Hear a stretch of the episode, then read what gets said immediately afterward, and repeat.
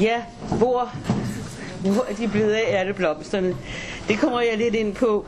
Men jeg tænkte her i dag, i dag havde jeg tænkt mig at tale lidt om, ikke så meget om, hvad jeg har oplevet i mit liv, men mere om, om de ting, øh, jeg har udrettet, og jeg retter mest om de ting, jeg ikke fik udrettet. Øh, så sådan, sådan er det jo af og til. Men lige først, så vil jeg nævne køns, kønsdiskrimination. Der må man jo sige, at det er et område, hvor der er sket kæmpe store fremskridt i min levetid, lovgivningsmæssigt, i befolkningens syn, og ikke mindst i de unge kvinders syn på sig selv. I dag er de unge kvinder jo jævnt hen veluddannede, veltalende, veltrimmede, selvbevidste, stærke og selvstændige. Vi kan se, og det synes jeg er utrolig interessant, at indvandrerpigerne øh, får højere uddannelse. Der er faktisk en større procentdel af indvandrerpigerne, der får en højere uddannelse end af etniske danske piger. Det synes jeg er ganske imponerende. Det eneste problem med alt det her jubel over pigerne, det er, at det går jo ikke så godt med drengene.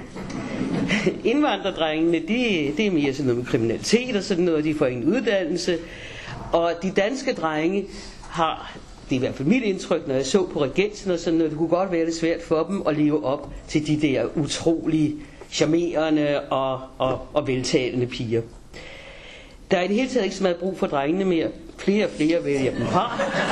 Jamen det, det er jo sandheden, ikke? Der er enlige mødre, ikke bare lesbiske piger, men også andre, der siger, jeg fandt mig altså ikke en mand, så nu går jeg i sædebarn, jeg vil i hvert fald have et barn. Øhm, så så det, jeg kan godt være lidt bekymret for mine drengebørnbørn og deres fremtid. Øhm, og derfor synes jeg også, fordi det nu går så godt med pigerne, at den der idé med kvoter, den er fuldstændig tåbelig. Det har jeg jo ikke syntes længe, fra jeg engang for tyve år siden var i U S A og havde en diskussion om et emne, jeg ikke længere kan huske, med en professor der på universitetet. Jeg synes, han var vældig fornuftig, men vi var ikke enige. Så bagefter kom jeg de andre hen og sagde til mig, at det måtte jeg undskylde med den der tåbe. But you know, he said, he's a Hispanic. Med andre ord, han er kommet ind på en kvote, ikke? Så han er, nå, han, han er ikke den rigtige professor, vel? Og der tænkte jeg på, tænk hvis nogen skulle sige det om mig, det er fordi hun er kvinde. Det synes jeg simpelthen er så ydmygende for, for vores unge kvinder, der i den grad kan selv. Øh, men det er klart, den første politibetjent, første kvindelige politibetjent, hun skulle virkelig være dygtig, hun skulle helst være dobbelt så dygtig som mændene. Det var hun så også, og så blev det de, øh, anerkendt. Og jeg har selv, altså hvis jeg får en fornemmelse af, hvad jeg er til at gøre, især i Sverige og Norge, om at de har, vil have mig med i et eller andet bedømmelsesudvalg, fordi jeg er kvinde, så siger jeg konsekvent nej. Det vil jeg simpelthen ikke. Og det mener jeg heller ikke, at de unge kvinder skal. Vi har ikke brug for kvoter, det skal nok komme af sig selv.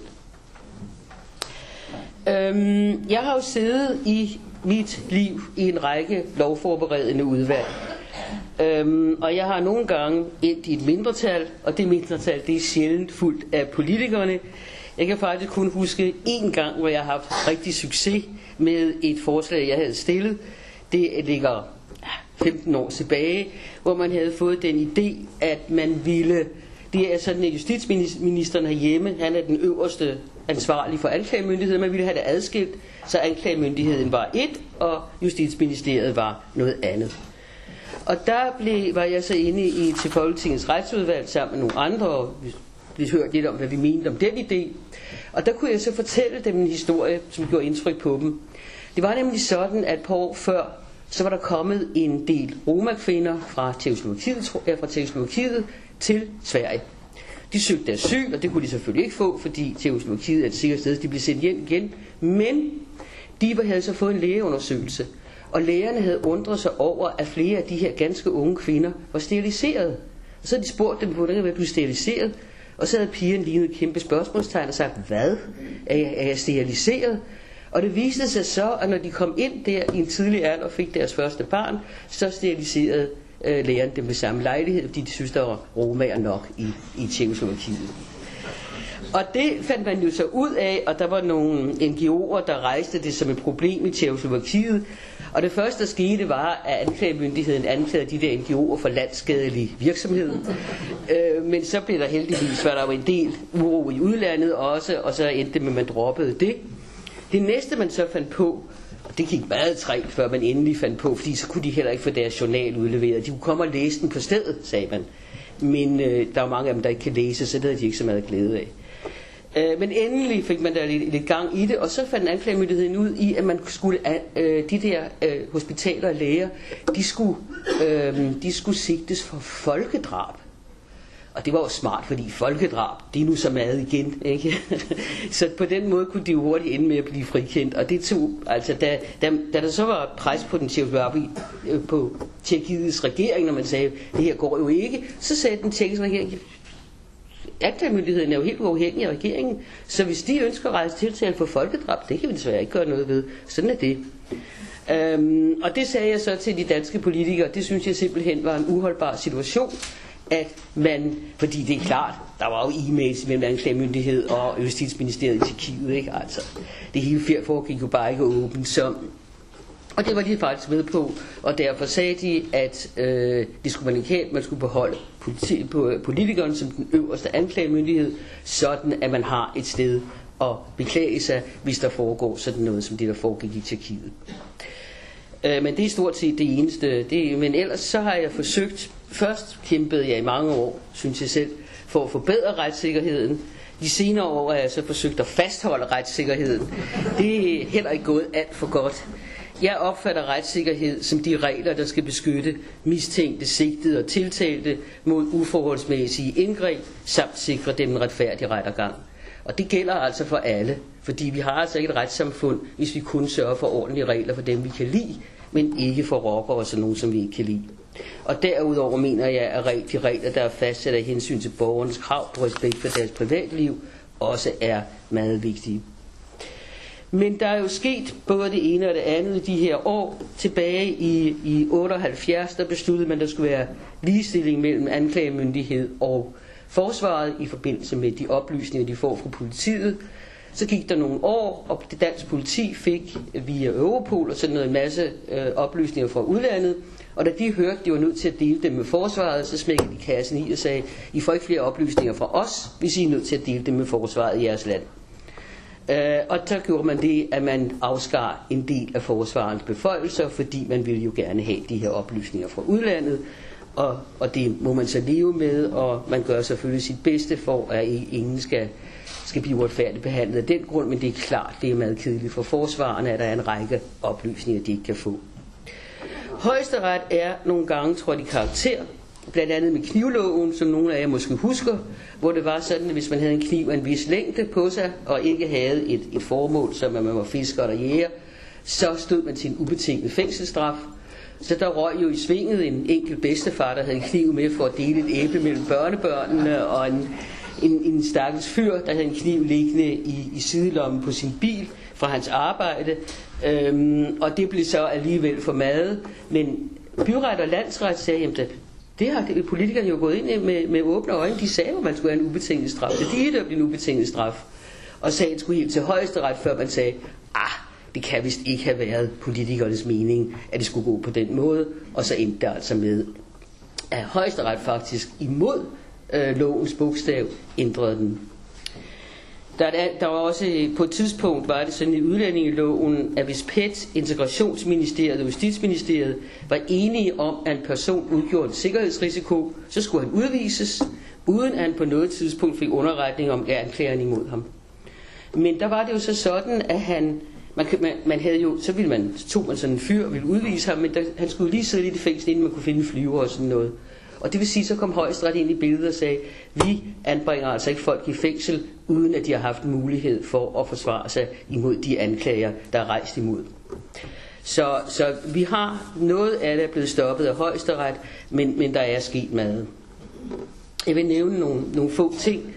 Øh, Lømmelparken, der, skete, det, der var det i Lømmelparken, at i sommeren to tusind og ni, der var der voldsomme scener i forbindelse med rydningen af en kirke på Nørrebro. I kan måske huske, at de irakiske øh, asylansøgere havde søgt ind i den kirke, og så kom politiet en, en nat ved tretiden og ryddede kirken. Men der var jo nogle unge mennesker, der passede på de her øh, asylansøgere, og de, de havde jo mobiler og en telefonkæder i løbet af no time, så var der jo to hundrede unge udenfor, og de satte sig ned på kørebanen og hægtede sig ind i hinanden, og det var virkelig svært for politiet at komme frem med deres busser, Også fordi de ikke havde forberedt sig ordentligt. De havde ikke et sted, når de nu rev de unge fra hinanden, så havde de ikke et sted at anbringe dem. Og det vil sige, at de bare ti meter længere frem, og så satte de sig lidt ned igen. Ikke? Så det, det var meget svært, og det var kun lige det lykkedes dem at komme ud med de busser, inden morgentrafikken begyndte, og en del af asylansøgerne forsvandt jo lige så stille øh, på vejen. Så det var ikke så godt. Øh, hvad gjorde de her? Nå jo. Det ville man gerne undgå ved klimatopmødet, og derfor så indførte man Lømmelparken, som gav en voldsom stigning i bøder for at genere politiets arbejde, samt at man kunne frihedsberøve folk i tolv timer i stedet for seks, som det hidtil havde været. Men man ændrede faktisk ikke betingelserne. Man skulle fortsat have et mistankegrundlag. Det havde politiet åbenbart ikke rigtig fået fat i. De tænkte, at nu havde de carte blanche, og det var jo sådan set rimeligt nok. Hvordan skulle de holde orden, hvis ikke de havde mulighed for at frihedsberøve, i hvert fald de der med de sorte hætter. Øhm, og derfor så gjorde man det, at man så spottede nogle folk med sorte hætter, øh, så gjorde man det, at man lavede en knivtagsbevægelse, så tog man lige dem, der var rundt om. Ikke? Og det vil sige, at du går der fredelig og snakker med dine naboer, og du er en ganske almindelig demonstrant, og så er der nogen bagved dig med nogle sorte hætter, som kommer og blander sig, og så bliver du lige pludselig fanget af politiet. Ikke? Øhm, og det var politiet var heller ikke i tvivl om, at de fik fanget mange uskyldige i den der, i den der manøvre. Og egentlig var det meningen, at de skulle have været sidet fra, men det havde man så ikke rigtig mandskab til. Øhm, og så endte det jo med, at en række gamle damer og også en flok Hare Krishna-munke kom med i, det der, øhm, i, den, i, i den der flok, man fik samlet der. Øhm, og det var, man så jo i T V-avisen stod der og sige, hvad, hvad, hvad er meningen og så videre.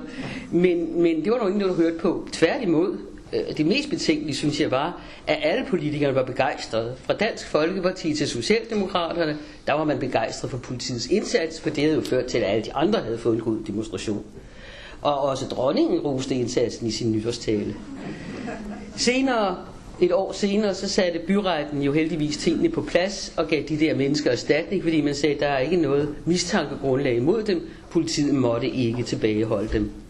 Men der var skaden jo desværre sket, og mange havde besluttet, at det var forbi med at demonstrere. Altså jeg kan høre mine, kunne høre mine studenter sige, det der, det er simpelthen for ydmygende at skulle sidde der øh, bagbundet på kørebanen med, med, med hænder. Det aldrig mere. Jeg skal ikke i demonstration mere. Og, så det er jo lidt trist, og jeg har jo så prøvet at sige til dem, nu har, by, nu har byretten jo sagt, men altså det, det kommer man jo ikke langt med.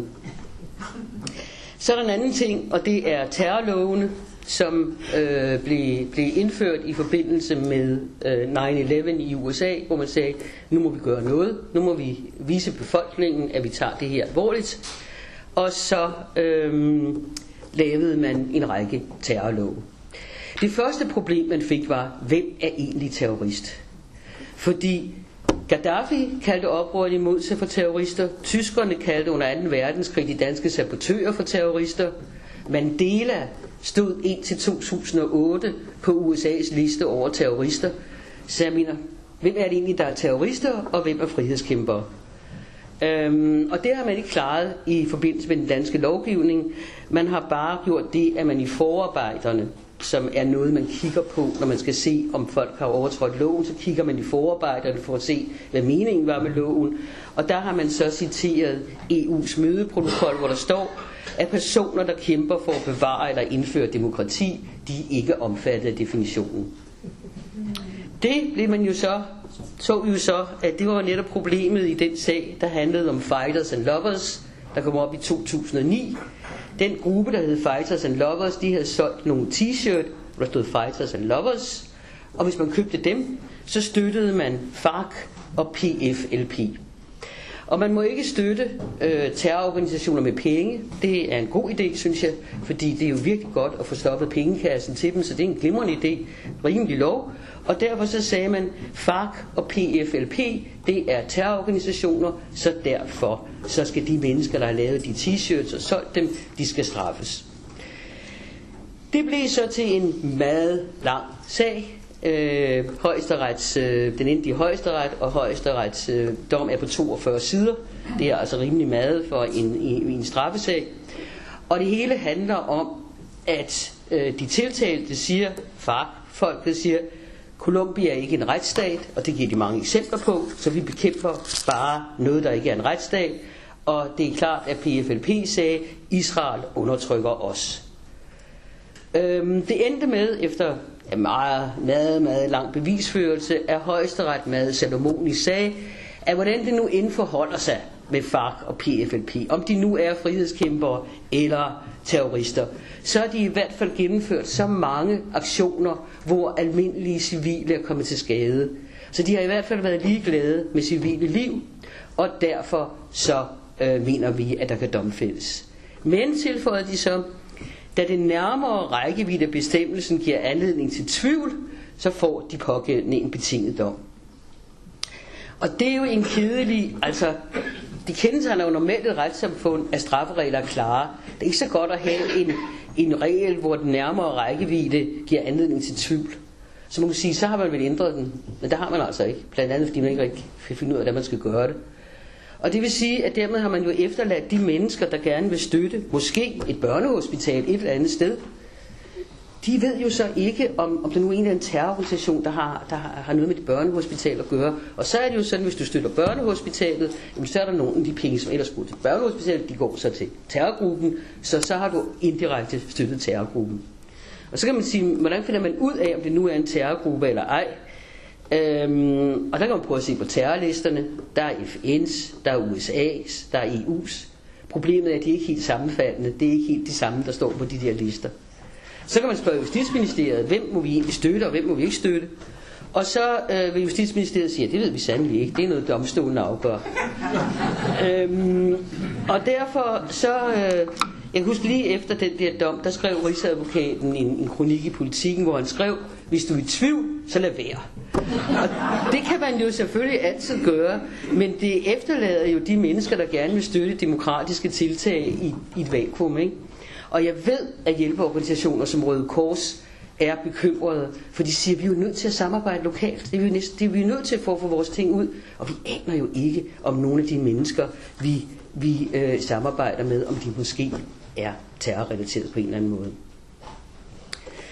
Så var der jo også det problem, man havde, hvordan beskytter man en hel befolkning? Altså det er meget nemt med, med skudsikre veste og, og øh, soldater osv. osv. at beskytte en enkelt person. Men hvorledes beskytter man en hel befolkning? Problemet er også, at man, hvis man skal gøre noget ved terror, så skal man helst ind før forbrydelsen er begået.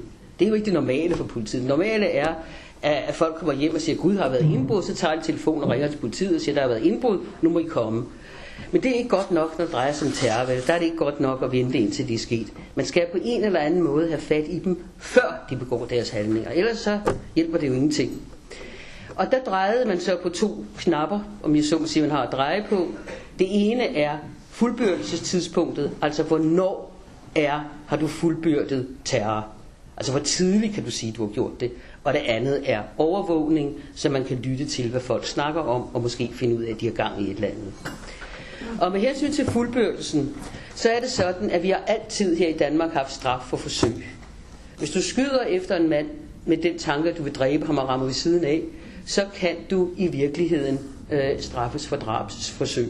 Fordi man siger, du har forsøgt, og du får den samme straf i virkelig, som udgangspunkt, som hvis du faktisk havde dræbt ham. Så det har vi altid kunnet.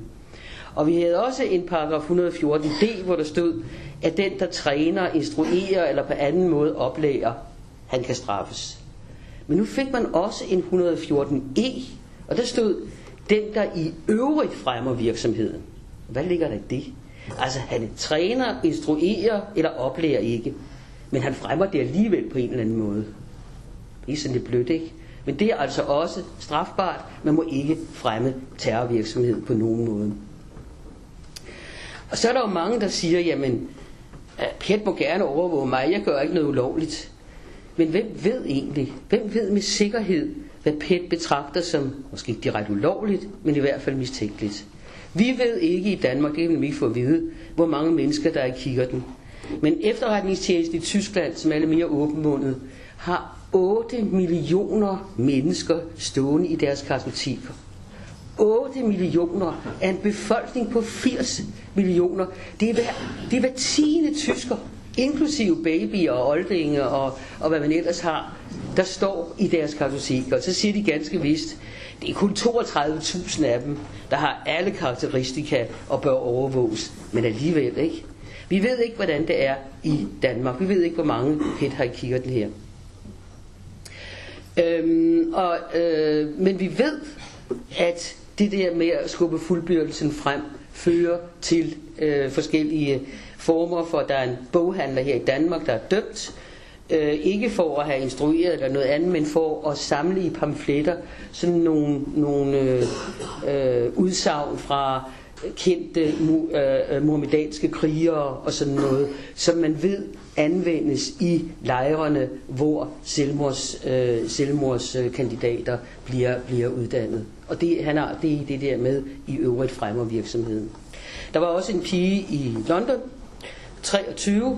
Hun havde øh, taget ned fra nettet øh, Al-Qaidas manual, the, noget der hedder The Mujahedin Poison Handbook, Encyclopedia Jihad og How to Make Bombs. Dem havde hun taget ned for to år siden øhm, og samlet dem. Og det er sådan, at i Storbritannien, der kan den, der samler eller laver en fortegnelse over information, der er egnet til at være nyttig for en person, der udfører eller forbereder terrorhandlinger, han kan straffes. Det er mere lidt om vores, ikke? Den, der i øvrigt fremmer. Og selvom hun ikke, hun havde gjort det for to år siden, og intet, det havde bare ligget i en bunke der i to år. Og hun havde aldrig haft kontakt med andre, det kunne man i hvert fald ikke bevise. Der var kun det der, og det er fuldt lovlige dokumenter, hun henter. Alligevel blev hun altså idømt to års fængsel. Så det, det er øh, det der med at skubbe fuldbyrdelsen frem, det er altså ganske, det er ganske effektivt. Så er der aflytningerne. Der, der var det jo engang sådan, at når man skulle have en aflytning, så gik man til domstolen og sagde, her er øh, vedkommendes øh, til mobiltelefon, og her er hans faste telefon, og her er måske hans mors telefon, hvis han tit er, er, er sammen med sin mor. De tre telefoner vil vi gerne have aflyttet. Og det fik man så. Men så kom politiet øh, til politikerne og sagde, altså, det er lidt besværligt det her, ikke? Fordi det er meget godt, at vi har aflytning, men, men, men de, de kriminelle er hele tiden et skridt foran. Så øh, putter de taletidskort ind, og så skifter de med mobiltelefon, og så gør de alle mulige ting, og så står vi her med de numre, vi gerne må aflytte, det er slet ikke dem, vi bruger. Så vi vil gerne have en ordning, hvor vi kan aflytte på personen. Vi kan aflytte øh, Muhammed der, lige med hvilken telefon han benytter. Det er jo selvfølgelig smart, det kan man godt se. Og Justitsministeriet sagde, at ja, men altså hvis vi skal have sådan en ordning, så er der behov for visse principielle overvejelser. Og dermed tænkte de jo på, at det der ville betyde, at en masse uskyldige personer ville blive aflyttet, ikke? Men de sagde så, okay, hvis det drejer sig om, om mistanke for terror, så kan I gøre det. Så gik der tre år, og politiet var begejstret for den her ordning. Så de sagde, så vi kunne godt tænke os at udvide med ti bestemmelser. Her, her, og det var så sådan noget med brandstiftelser og øh, drab selvfølgelig, og voldtægt og, og, øh, og, og øh, handel med stoffer. Men der var også med rufferi. Rufferi, det er at tjene penge på prostitution. Og fareforvoldelse ved grov kodhed, som jo ikke er helt så alvorlige forbrydelser. Og så tænkte man, om nu kommer vel så Justitsministeriets principielle overvejelser. Dem kunne man kigge langt efter, de kom ikke.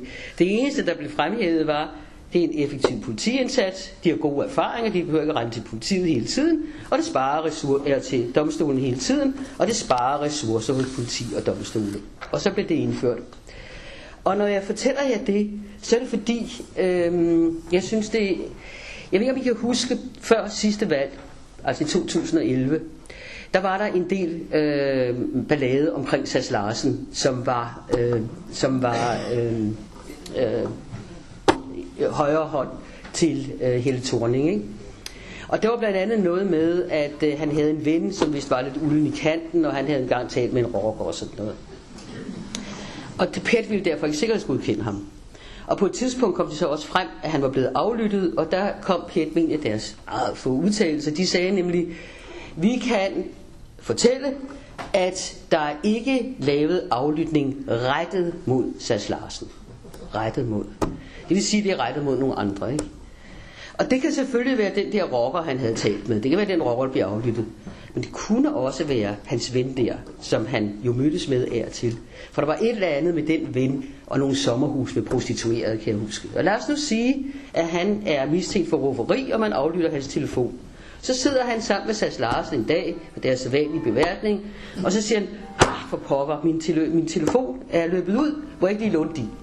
Og den rare Sass Larsen siger selvfølgelig, at må låne min telefon, så du ringer hjem, og han ringer sig hjem og siger, at jeg kommer lidt senere. Men, ja, så kan man aflytte Sass Larsens telefon, fordi man ved jo, at denne her kriminelle, som man aflytter, han af og til bruger Sass Larsens telefon. Og det vil i princippet sige, at man også kan aflytte de samtaler, han måtte have med Helle Thorning. Det er klart, at når politiet opdager, at nu taler Sass Larsen med Helle Thorning, så skal de selvfølgelig smide røret. Men altså, vi er alle sammen mennesker, ikke? Jeg, jeg, jeg siger det kun for, for ligesom at vise, at de her regler, som er lavet for at ramme de kriminelle, de kan altså hurtigt komme et andet sted hen. Og derfor synes jeg også, at det er så afsindigt vigtigt, at når politikerne laver de, de, hold, de, de regler, så skal de foretage en afvejning mellem på den ene side, hvor vigtigt det, det tiltag, de nu har, er for at afsløre terror, og på den anden side borgerens retssikkerhed. Men det gør jeg desværre ikke. Jeg kan huske, at da der var alt det der med krudtønden, så var Mette Frederiksen fremme gang på gang øh, og sagde, ja, det eneste, der er væsentligt her, det er jo danskernes tryghed. Øhm, til trods for, at det lader sig jo ikke gøre. Vi kan jo ikke beskytte danskerne mod terror. Det kan man jo ikke. Det kan ikke lade sig. Altså, når, når terrorister kan finde på i Paris og tage hen til en fuldstændig tilfældig café og meje folk ned, hvordan, hvordan skulle nogen, der har haft mistanke om, at der sad nogen på den, at de kunne finde på det? Det kan man jo ikke. Det kan jo ikke lade sig gøre. Man bliver jo simpelthen nødt til, hvis man skal være ærlig, at sige til befolkningen, det kan vi altså ikke. Vi kan gøre alt, hvad vi kan. Vi kan ikke garantere for, at der ikke kommer en terrorhandling her i Danmark. Det gjorde der jo rent faktisk også. Men, men det, det er ligesom om politikerne, jeg kan huske derefter det der attentat mod Kurt Westergaard, så sagde statsministeren helt åbent på T V, tror jeg, til P E T, er der mere, I har brug for? Er der flere ting, I, I, I har brug for i jeres arbejde? Ikke? Og P E T sagde nej. Men det er jo grotesk, at det er P E T, og ikke de folkevalgte politikere, der skal beskytte, der skal beskytte vores demokrati, synes jeg. Men man kan sige, at P E T har gjort det godt. De har afsløret rigtig mange ting. Omar lykkedes det ikke, men en, en række andre. Øh. Og man kan også sige, er det ikke okay at slække lidt på retssikkerhedsgarantierne for at undgå en terrorbombe på Nørre, Nørrebro station? Jo, det er det da. Men problemet er bare, at vi ikke ved, om det er alle de her nye tiltag, der har skabt P E T's, P E T's succes. P E T vil ikke lægge nogen noget frem, så vi kan se, om, om det er det, der har hjulpet, eller hvad det er. Så derfor så ved, ved vi faktisk ikke, om, om det er det, der har gjort det, eller det er bare ganske almindelig efterforskning, som man også kunne lave før. Øhm, dertil kommer så, at man lavede en bestemmelse, som slet ikke havde noget med mistænkt at gøre, men som handlede om dig og mig, hvor man besluttede, at man ville nu registrere, hvem folk havde tændt telefon med, hvor de var, da de tændte telefon med dem, hvem de sendte e-mails til og fik e-mails fra, og hvilke hjemmesider de gik ind på. For hele befolkningen. Tjek det hele. Øh, og det betød jo helt umådelige mængder. Det er omkring seks hundrede milliarder dataposter, der nu findes, og de er stødt stigende. Og over hundrede tusind om hver eneste dansker. Øhm, og de bliver opsamlet på teleselskaber, hoteller og campingpladser, alle vejen, hvor der er sådan en, en webmaster, tror jeg det hedder. Øhm, i ty, to, det, det her det, øh, øh, knytter sig til nogle E U-regler, der dog øh, sagde, at man skal opbevare det der et halvt år. Og ideen er jo selvfølgelig, at man opbevarer alt det der, og hvis jeg så bliver tiltalt for terror i morgen, så kan man gå tilbage og se, i, hvad, hvad, hvem jeg har korresponderet med, og hvem jeg har talt med, og se indholdet af, af alle disse samtaler. Det er det, der er ideen med det selvfølgelig. Og E U havde lavet nogle regler om, at det skulle gå et halvt år tilbage, men danskerne, som jo altid gerne vil gøre lidt bedre, vi havde så sagt et år, et helt år. Mm. Øh, men så kom der en dom fra E U i tyve fjorten, hvor de sagde, det der med at opsamle alt det der for almindelige borgere i et demokratisk land, det er ikke i orden. Det kan man ikke, det må man ikke. Øhm, og det, i mange lande holdt man så bare op, da man havde fået E U-dommen i Danmark, der sagde man, ah, lad os nu lige se. Og, og den nittende juni sagde man så, okay, så ophæver vi det, man kalder sessionslogning. Det er det, der har med internettet at gøre. Men alt det andet, det fik man lov at beholde, fordi man sagde, fordi det er jo sådan, at du kan jo ikke se indholdet, medmindre du har en dommerkendelse. Så det må vist være okay. Jeg ved ikke, om det er okay, men det er i hvert fald det, man gør, og nu snakker justitsministeren igen om, at man også vil have det med med internettet. Og det har jo en vis betydning, at man laver det der. Da jeg var ung, øh, der læste jeg Mein Kampf, så Hitlers Mein Kampf, fordi jeg, gav, jeg tænkte, hvordan kan det være? Han havde jo skrevet alle de der ting i sin bog på et tidligt tidspunkt. Hvorfor har ingen reageret? Hvorfor tænkte de alle sammen peace and our time, og jeg ved ikke hvad? Hvorfor? Øhm, og når jeg taler med mine arabisktalende studerende, så siger jeg til dem, har I været inde på I S' hjemmeside? Det kunne være meget sjovt at vide, hvad de, hvad de truer med, og, og hvad, de, hvad, de, hvad de vil, ikke? Øhm, altså, hvad, hvad, siger, hvad siger de så til mig? De siger, er du blevet rablende gal? Er du rigtig klog? Når jeg er færdig her som jurist, så vil jeg gerne have et job. Jeg har i forvejen et arabisk navn, det er ikke nogen anbefaling. Jeg får aldrig et job, ikke hos politiet, ikke hos P E T, ikke hos Anklagemyndigheden, formentlig heller ikke hos domstolene, måske heller ikke i Justitsministeriet, hvis jeg har været inde på en I S' hjemmeside, og det tror jeg sådan set, de har ret i. Øh, men jeg synes, det er sørgeligt. Altså, det hører jo med til at være ung, at man er nysgerrig og rebelsk og eksperimenterende og har radikale holdninger og fantaserer og drømmer. Det er jo en del af det at være ung. Og det, hvis det ligesom stopper, hvis, det, hvis de unge ikke tør, hvis de bliver bange for at bruge internettet, hvis de bliver bange for at gå i demonstrationer, så stivner vores demokrati. Så tænk på de ting, der er sket i det århundrede. Kvinders valgret, fagbevægelsen, homoseksuelles rettigheder. Det er noget, vi i dag ser som selvfølgeligheder. Men der var jo en gang, hvor det var et rebelsk oprør mod samfundsstrukturen, og magthaverne så det som farligt. Tænk, hvis P E T havde været på pletten dengang, med overvågning og bekymringssamtaler. Altså, jeg er bekymret ved, at vi selv begrænser vores muligheder. Vi selv ikke rigtig tør gå ind på internettet. Det er det, som den amerikanske højesteret har kaldt et chilling-effekt. Altså, man laver nogle regler, som handler om noget andet, men det betyder så, at folk ikke tør udnytte deres, øh, deres demokratiske rettigheder. Jeg synes ikke det. Jeg kan også huske, at jeg havde en, eller vi havde en gruppe, jeg var sammen med, havde en, en hjemmeside, hvor vi krævede, at asylbørnene kom ud af centrene, fordi de simpelthen bliver ødelagte af at sidde der i overvis. Og der var jeg ude for flere gange, at nogen sendte mig en, en mail og sagde, jeg skal ud og søge et job, jeg vil gerne hen og tage mig den der liste. Så jeg, hvad? Det er sådan en rigtig humanitær ting. Skal du have liste, lige du søger et job? Ja, sagde han, for en sikkerheds skyld, så vil jeg gerne have listen, ikke? Og det synes jeg, altså det er måske ikke så stort et problem, at folk ikke tør støtte F A R C. Men hvis de er bange for at søge informationer på nettet, hvis de er bange for at gå i demonstrationer, og bange for selv den der lille underskriftindsamling, så synes jeg altså, så synes jeg, at vores demokrati kommer i fare. Ja, det, vi stivner, hvis man anlægger det der, som, som Rigsadvokaten sagde, hvis du er i tvivl, så lad være. Øhm, vi bliver nødt til at stoppe den kontrol- og registreringsspiral, som vi har lavet. Jeg synes, vi må prøve at komme tilbage til demokratiets kerne, som er den frie tanke og den frie informationssøgning. Jeg ved godt, at frygten for terror er reelt for mange mennesker. Personligt er jeg sådan set ikke så bange for terror. Jeg er egentlig bange for, hvad frygten for terror er i færd med at gøre ved vores samfund. Målet for terror for pokker er jo at ødelægge de frie demokratiske samfund.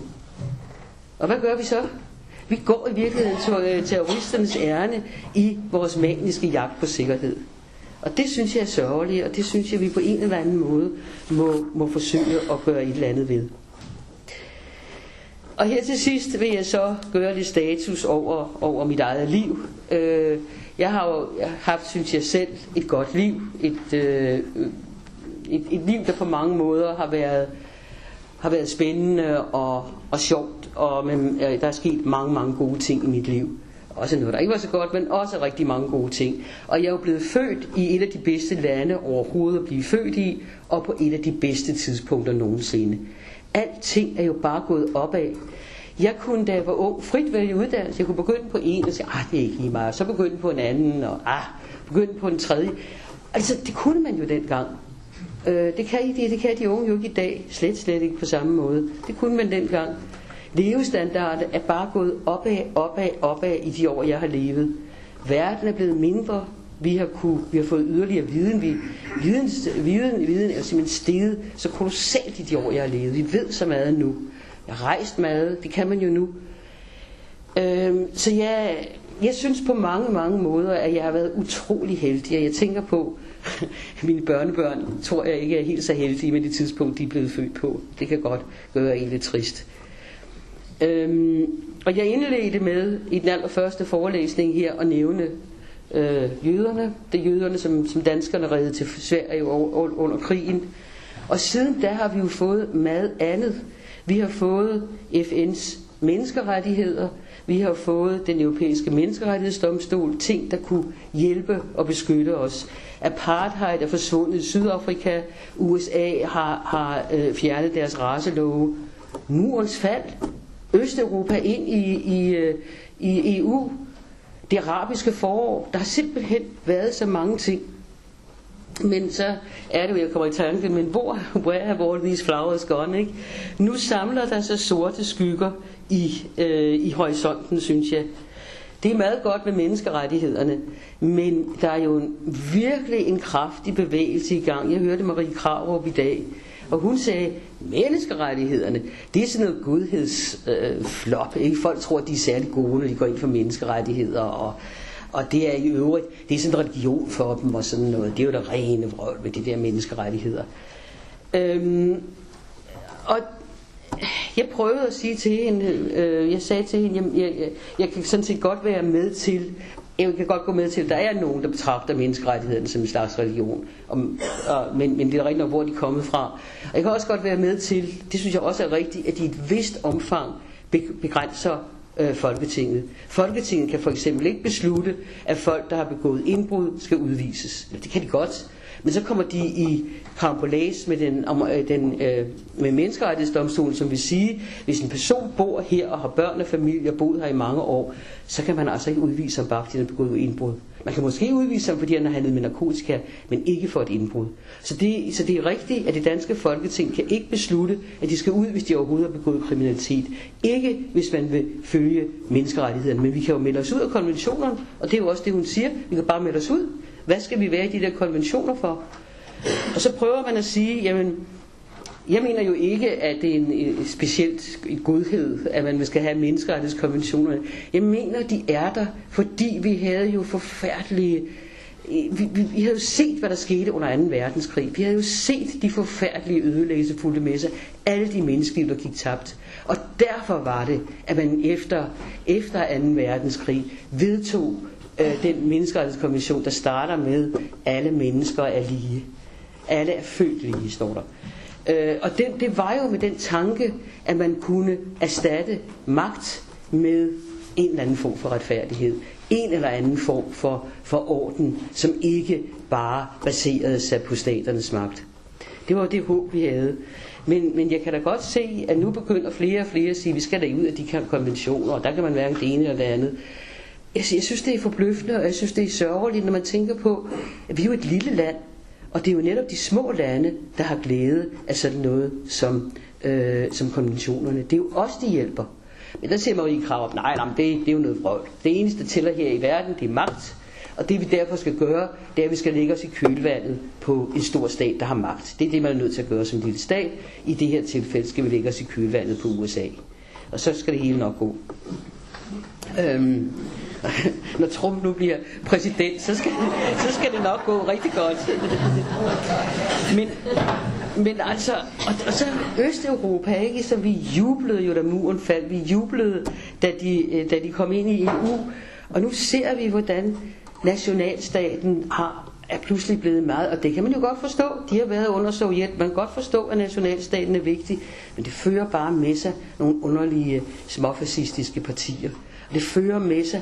Det, det er også som om, de ikke helt forstår, hvad demokrati egentlig er i det. Jeg tror, ikke, man, jeg tror faktisk ikke, man sådan kan komme og plante et demokrati oven i folk, der i halvfjerds år har været under et andet styre.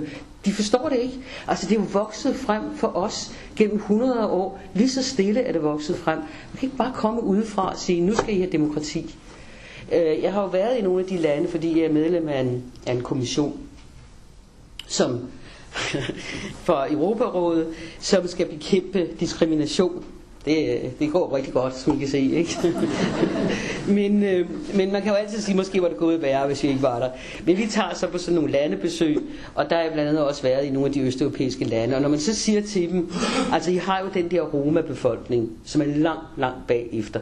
De, de kan ikke, de er mange, mange grunde. De er fattige, og der er også det problem med romaerne, at de ikke har nogen tradition for at, at lære noget. Det er ligesom, deres tradition går mere på, at de skal hurtigt smule ud af skole, de kan passe deres små søskende og, og lære at spille violin og sådan nogle ting. Så det, det er svært at få dem med, det er svært at få dem integreret, og derfor er man nødt til at lave, der er man nødt til at lave nogle kvoter, mener jeg. Der er man nødt til at hjælpe dem. Så fordi, altså, de er simpelthen så langt nede, så hvis de bare skal op på højde med de andre, er man altså nødt til at, at, at skubbe lidt bagpå. Men hvad siger de derefter? Næh, næh, næh, næh, næh, for vi har demokrati. Her er alle lige. Det er klart, de skal ikke have noget, som andre ikke kan få, for alle er lige, for vi er et demokrati. Ikke? Så tænker man, nå ja, det er jo selvfølgelig, det er jo selvfølgelig rigtigt. Nå, det, minder mig, det minder mig en lille smule om, øh, min, min søn var i Malawi øh, i mange år og, og arbejdede med, med, i øvrigt med forske, blandt andet forskellige former for kommunikation og forskellige former for hvordan man kunne hjælpe dem med prævention og, og prøve at hindre, at øh, smitte blev, blev så hurtigt overført og sådan noget. Men det, der så sker, mens han er i Malawi, det er, at den danske regering beslutter at gøre noget for demokratiet. De vil nemlig give Malawi en ombudsmand. Og Malawi siger ja tak, fordi Danmark betaler, så man får en ombudsmand. Men efter kort tid, efter, ja, har man været igennem tre-fire ombudsmænd, fordi hver eneste ombudsmand, hvad gør han? Han giver sine venner og slægtninge et job.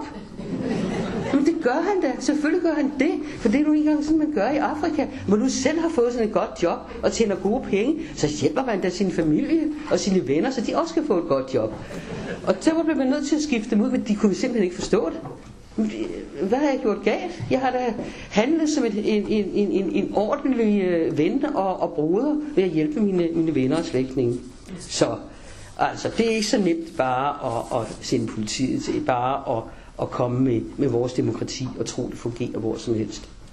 Og det arabiske forår, det er det jo også gået rigtig trist med, ikke? Så hvad er der egentlig blevet af alt det, der så så godt ud?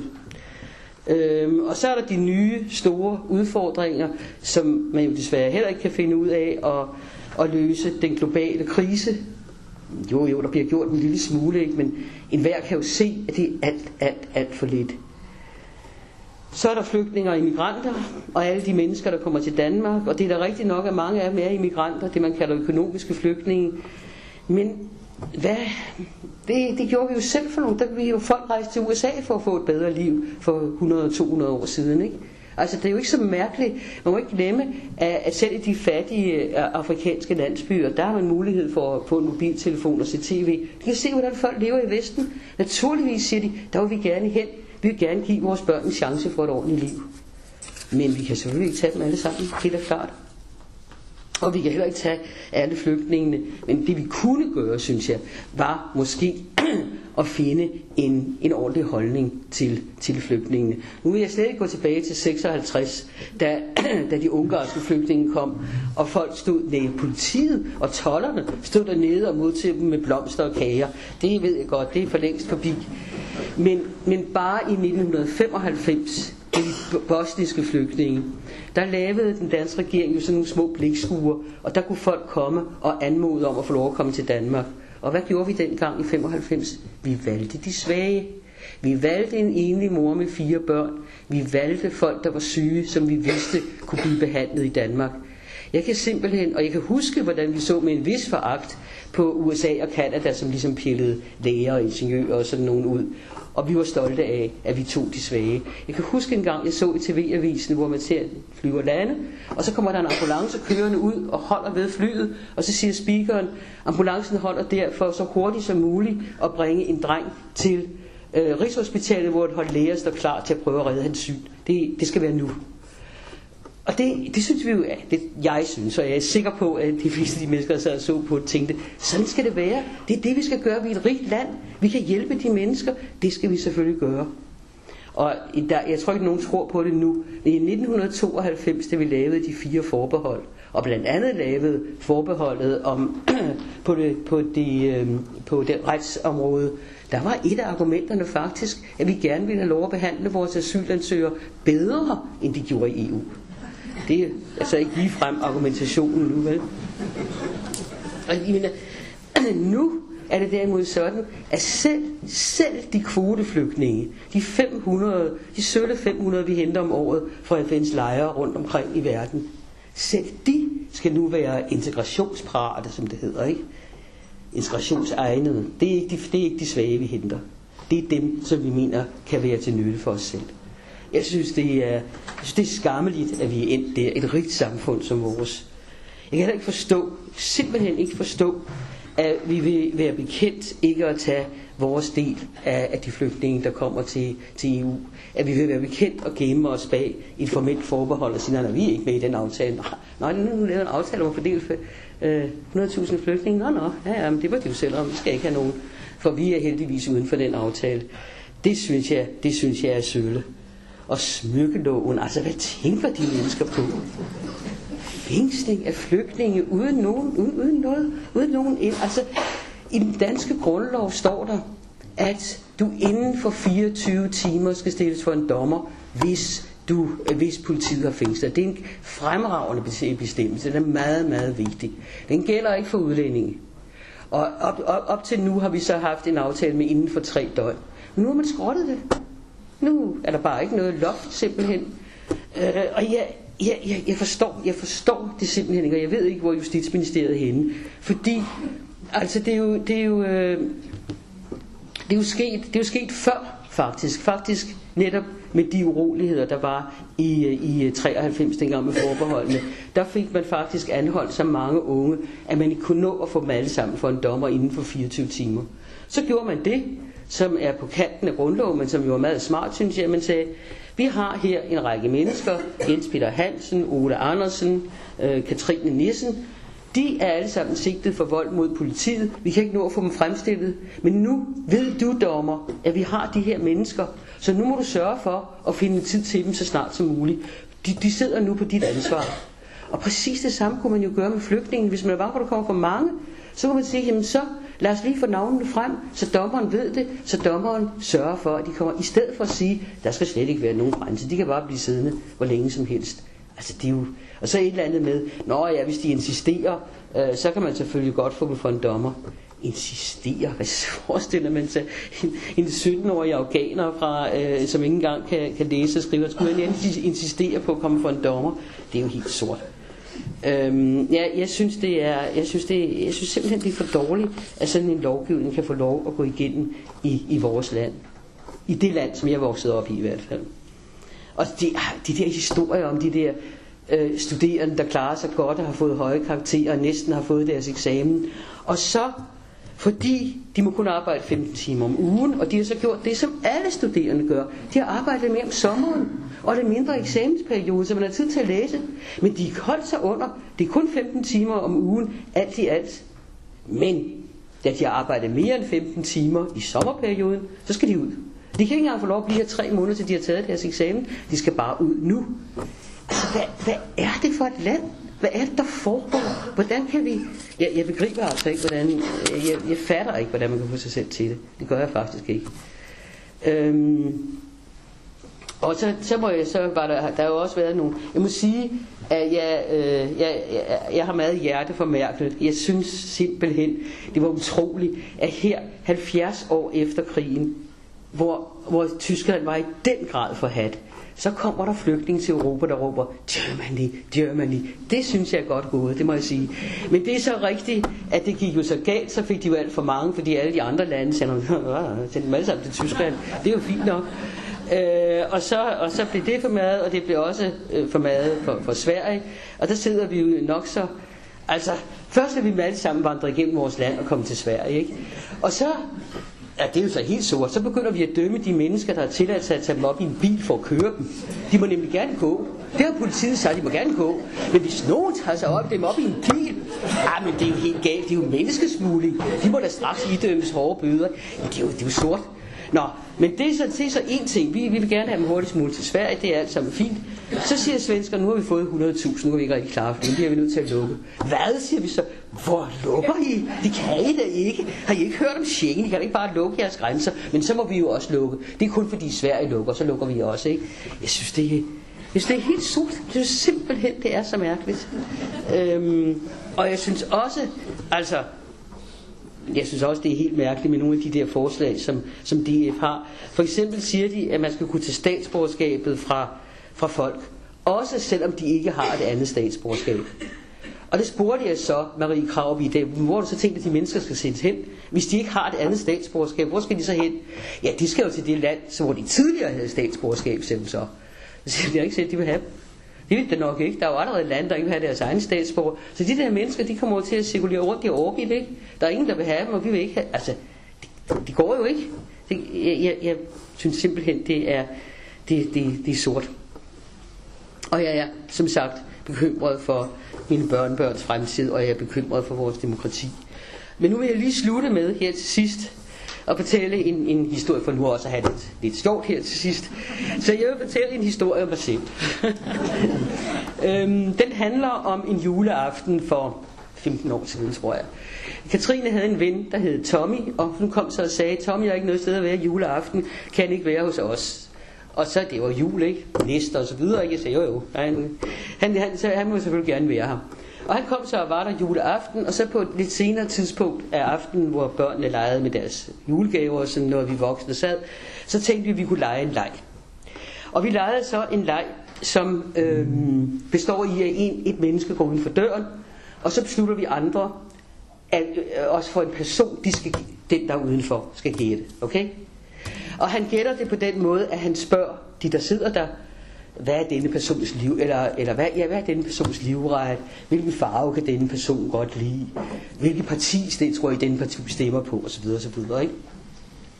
Nå, der gik så en uden for døren, et af mine børn, og så besluttede de andre, at den, der skulle gættes, var mig. Og personen kommer så ind og stiller forskellige spørgsmål, ikke, hvilken, bla, bla, ikke, hvilken farve, øh, og, og, og så videre, og så videre. Og så kommer personen til Tommy. Tommy Kent har kun været sammen med mig de her fem timer i hele sit liv, ikke? Og så spørger han, så spørger han Tommy, hvilken politisk styreform foretrækker denne person? Ja, for det er en person. Nå, ja. Nå, okay. Ja, okay. Ja, okay. Og jeg tænker, at han vil sige demokrat, ikke? Hvad siger han? Han siger min sanden. Han siger, oplyst enevælde.